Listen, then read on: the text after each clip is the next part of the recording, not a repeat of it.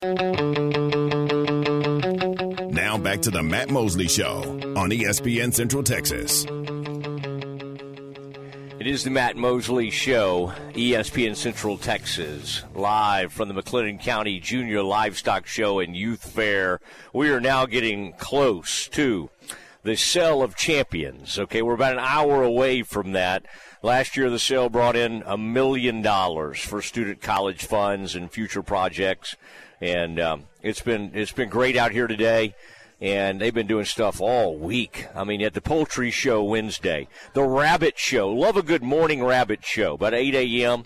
I'd start my day with a rabbit show. Market swine show yesterday at 10 a.m. And then the youth fair judging. We had Shooter FM 92.9 Shooter FM out on the uh, the property yesterday, and then today is ESPN Central Texas. They wanted to get a real cowboy out here that's kind of in touch with the animals and understands all this kind of stuff. And so um, I was brought in uh, today, three to six. I, Cam Stewart is a part of this show now, but they did not feel like Cam would be able to hold up his end of the bargain. Uh, and did not know much about animals, having grown up in the Boston area. not a big FFA, 4-H, not not a big player up there. But uh, we've Aaron Sexton and I have enjoyed ourselves, and uh, let's go to Vegas where Matt Lively is standing by. And I know Matt is a fan of anything having to do with a junior livestock show and youth fair. Um, he and I kind of dress the same. We're uh, the same in a lot of ways, except that he's more youthful than I am. Matt, how are you holding up? It's Friday of Super Bowl week. I've been enjoying your reports. Media day, you had some good interviews. Are you um, are you are you ready for the game now? Have you had some late evenings, or have you have you been able to catch up on your rest at all? No, I'm ready to get to the game, man. Hey, good to be here. I agree with you with what you said. Cam should not be on any live animal. Um, I'm ready to get to the game. Las Vegas is an interesting place to host a Super Bowl because there's a lot of distractions for uh, for the media, and I'm ready to get out of the casino and into the press box have you been okay with your accommodations there? I don't know if you're a Venetian guy or Caesar's Palace or where you like to to go. Did you get to stay in the main media uh, casino hotel, or did you were you off brand? Were you off the strip? Where have you ended up? And did you see? Have you? you I should have told you to go down and see my my buddy Brent Musburger down at South Point. What a great sports book they have at South Point. That's where all the rodeo people stay when they come to town. All their horses and everything. They're at the South Point Casino and all that kind of stuff. Where have you spent most of your time? Most of my time, Media Hotel is the Luxor. It's the Pyramid and Luxor. You know, to put it bluntly, you know, we're we're at, we're at the we're at the end of the strip. We're at the end of the strip. Uh, the accommodations are fine. The media workplace, Radio Row, all that good stuff is at Mandalay Bay. So a, a brisk walk there where you don't even have to leave your hotel. Uh, I've been spending most of my time there. CBS is lucky enough to have a real nice set in front of the Bellagio fountains, so I've been doing a lot from from in front of there. Uh, and then we've got a compound outside the stadium with a nice little backdrop. So I've been bouncing around Vegas. I've been on the strip far too many times. I've basically lived in the underdwellings of Mandalay Bay where that media workroom is because you know how it is on, on, on these weeks. You're just turning nonstop. So mm-hmm. I'm, uh, I'm I'm ready to get some fresh air that isn't uh, cigarette smoke filled. I don't know how it is because the Cowboys haven't been since I was a college kid, since I was younger than you, and so I did not get to cover one. I have covered Super Bowls, okay, and been to several, and spent time on Radio Row, but not covered my hometown team. I haven't gotten to do that. This is not exactly your hometown, but it is where you work and um, and that's pretty cool when you get to be and and uh, uh, there with the CBS Sports Bay anchor reporter Matt Lively with us over there. You can follow him at at Matt B Lively. Okay, on Twitter, he puts a lot of his stuff up there. And uh, what would you say? All the people you've talked to this week, um, it looks like one of the things you kind of enjoyed that you've pinned on Twitter is getting to talk with Brock Purdy's dad, Sean. We see him a lot during games, not as much as Taylor Swift, but um, he's he seems like kind of a cool guy that that you would you know you would fit in well with and, and enjoy. Probably he's probably about my age if you think about it. Uh, what um, what what was that like interviewing him and like how much is excitement is there with that Purdy family as the 49ers get ready to try to take down the Chiefs? The best way for me to describe the Purdy family is your next door neighbors, your, your unassuming next door neighbors who are just down to earth, good people, and their son just happens to be the star of the San Francisco 49ers. He's, I mean, Sean Purdy, his dad, is as, as classy as they come, and uh, it, it, it's very nice talking to him whenever you get to see him. And they're an Arizona family. They they grew up. Uh, Brock grew up about 15 minutes away from Arizona, so uh, you know I always respect that little aspect of it. But it was great to talk to him, and he's as humble as can be, and they're just they're excited. I mean, this this isn't something they expected. Uh, he told me all he was hoping was that Brock was going to get a chance in the league. He got the chance. You know, unfortunately, injuries happen, and that's how Brock got catapulted into the starting spot. But he hasn't relinquished it since. I'm sure you did get some Cronkite school talk in there, some Arizona State. you work that in, but uh, you know, Brock is. I, I think he's handled it well. There was the real weird question he got. I, I mean, just Yeah, because of his haircut. And he, yeah, I know, and I don't even. I mean, it involves, uh, you know, the JFK assassination. I don't really want to go down that path, but it's a strange, especially me being from the Dallas area. A strange thing who he got. Did he handle? it? By the way, was he able to joke about it, or I? I, I was. It was so cringy to me. I never. I never even I, I couldn't bear to look at the video. Was he was he good natured about it, or was he just did he just try to answer and get away from it? It, it was quick. It, it was a quick, you know, someone asked, have you seen the comparison? He said no, and then they moved on. It, it was a Okay. weird thing to say. I'll, I'll put it this way with the Super Bowl stuff. Opening night is a, you know, bit of a circus. They let, it's not meant for media is what I- how I should put it. It's a night where characters and all these, you know, different sites and, and social media channels just come out and shove a phone in these guys' faces and ask them weird stuff and hope that it's going to go viral. Um, there's not a lot of thought put into the question, and it's more of a spectacle. So you're going to get some of those questions. It's all right, but uh, he handled it well. Uh, you know, I wouldn't expect anything other than that, but it, it was a weird thing, and you, I'm noticing that trend a lot during Super Bowl week. I, I Yeah. think we got to talk to the NFL about cracking down on some of these credentials. Is is what's uh, been poignant to me. Yeah, I think you've run into some people on Radio Row. We could we could maybe say that about now. Uh, the Blue Man Group, um, the Blue the what was it? Now you were interviewing somebody from the Blue Man Group. Was that like somebody just being ridiculous, or was it actually a member of like the show? I've not seen the Blue Man show in Vegas. Seems like that's a long running show.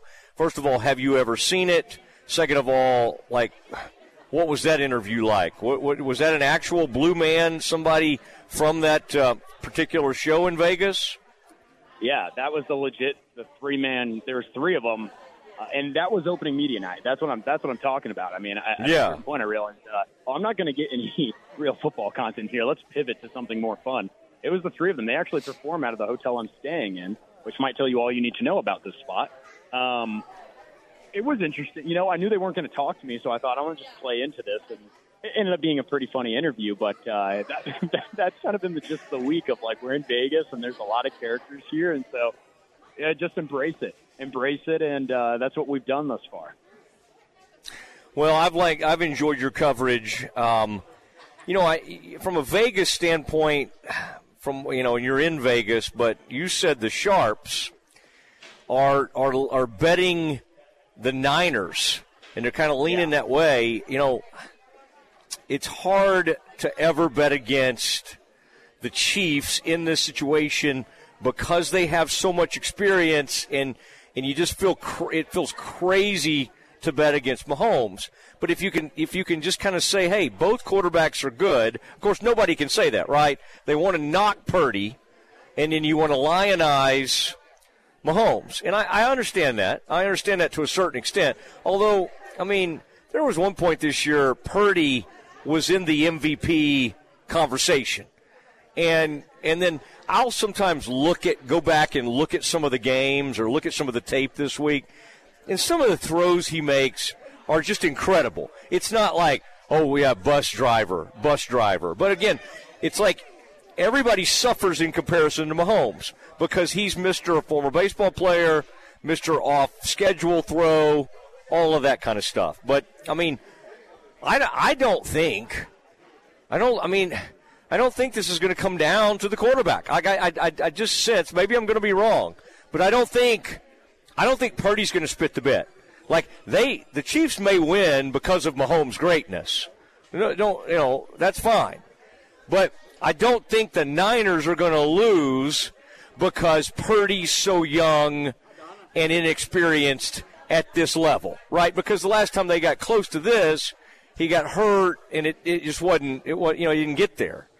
So I, I, are you feeling like I'm feeling? Like I just I I would be really surprised if he comes out and plays poorly. In fact, I think I think both pl- quarterbacks will play extremely well.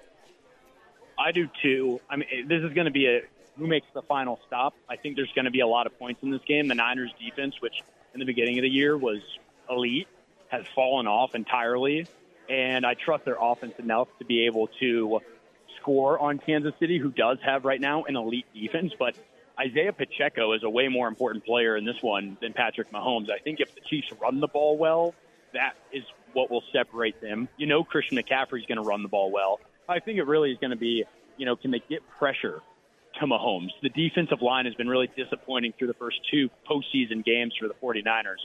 So getting pressure on him, making him nervous, and just getting a couple of uh, uh, extra stops the turnover battle. I mean, it's all very generic stuff, but like that's truly what matters in this game because I agree. I think both guys are going to go for over 250 yards. I'm sure both of them throw for a pair of touchdowns.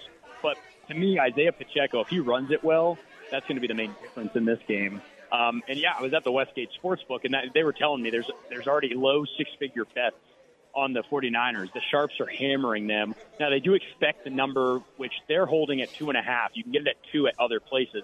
Um, they expect that number to come down a little bit closer to game time. The next 48 hours uh, are, are really vital to what that number is going to be at, at kickoff. But um, I'm with you. I mean, Patrick Mahomes, the, difference he makes is on the final drive of a game. That's where that's where I really think he stands out because you trust him to get down the field, get your team in a winning position.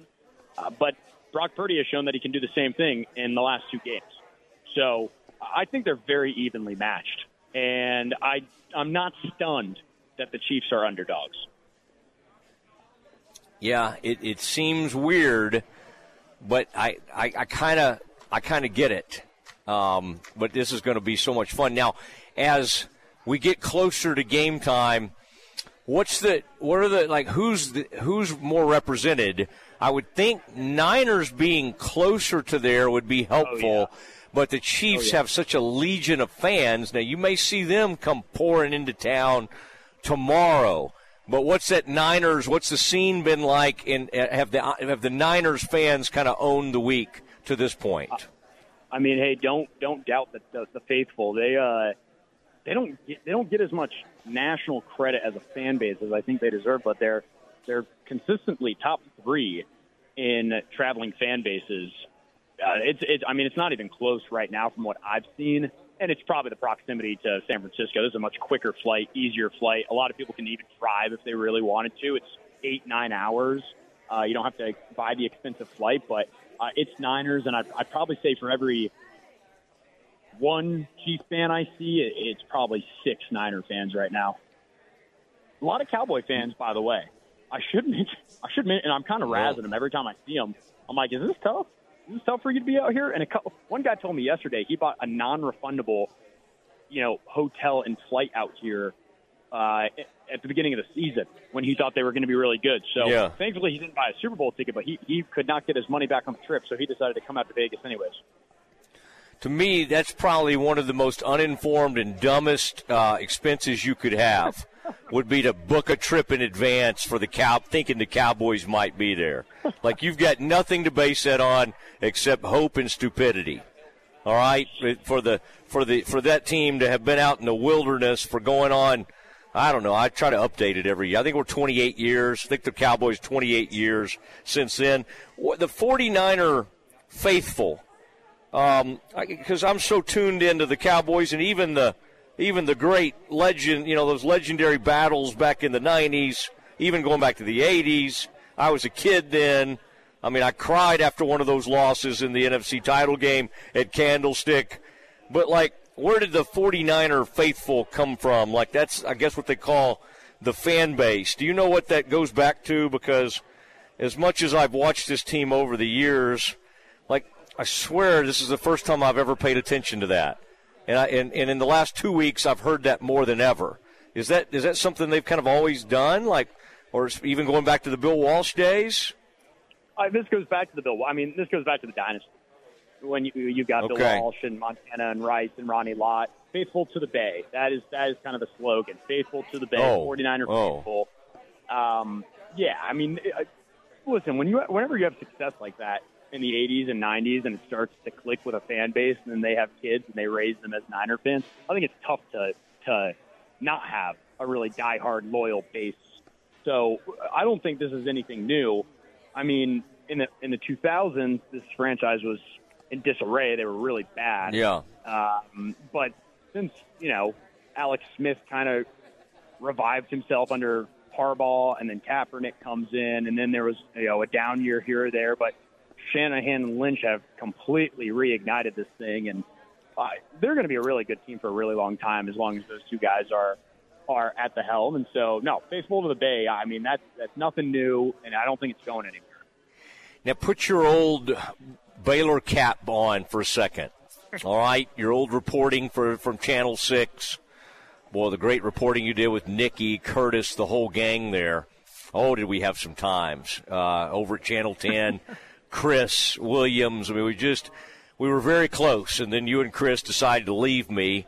Um, but Darby and Nicole and I and, and some of the others, Parker, Eric, we, we trudge on and have and, and still enjoy enjoy ourselves, but do miss you. This Gary Patterson news mm. that broke, even even there at the Super Bowl, that had to, there had to be a bit of murmuring around there, like whoa, whoa, that's interesting.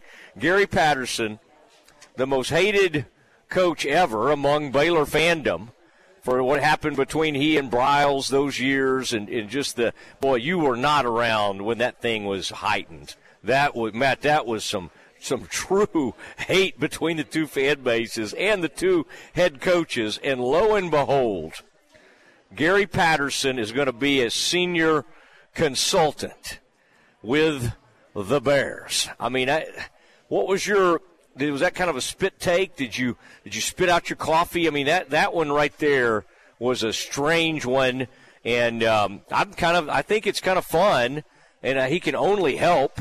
I mean, I think he'll be a tremendous resource for Dave Aranda. But what was your immediate thought when you saw that? Well, here, here's the true story of how it went down. Mind you, we had the NBA trade deadline happening, Super yeah. Bowl's happening. Everyone's on edge for big news. I'm sitting in the media workroom uh, you know, working on a package, and I pull up Twitter for a second to post something, and the first thing I see is a Photoshop image of Gary Patterson and Baylor attire. And I quickly search the name, find the report. Baylor's brought him on, and I oddly went, "Oh my god!" And you know, you, you say "Oh my god" like that in a room full of journalists. Everyone's like, "Oh, what broke? What's happening?" I go, "Gary Patterson's going to Baylor." Murmurs murmurs. I mean, you know, I think it was like, who's that? Um, so, so, you know, hey, I still, I'm still tapped in. I, I still care about what's going on in that community and then, and what's going on with the Bears. But I, how how crazy that Patterson's now at Baylor and there's a Briles at TCU. It doesn't seem right, even from someone who wasn't there during the hated years yeah. of uh, the Horned Frogs and the Bears. It just doesn't seem right. Yeah, it's it's strange, but I I think Dave Aranda, Matt, was driving the, the bus on this and pursued this and wanted this to happen. And um, I think our people are already thinking, well, he could become the head coach. Well, I mean, mm. if, hmm. if, things go well, he's not going to become the head coach. I mean, he, right. you know, if they if they turn things around and when, and again, Baylor, the expectations have now been put so low after last season that I think six or seven wins would be brilliant.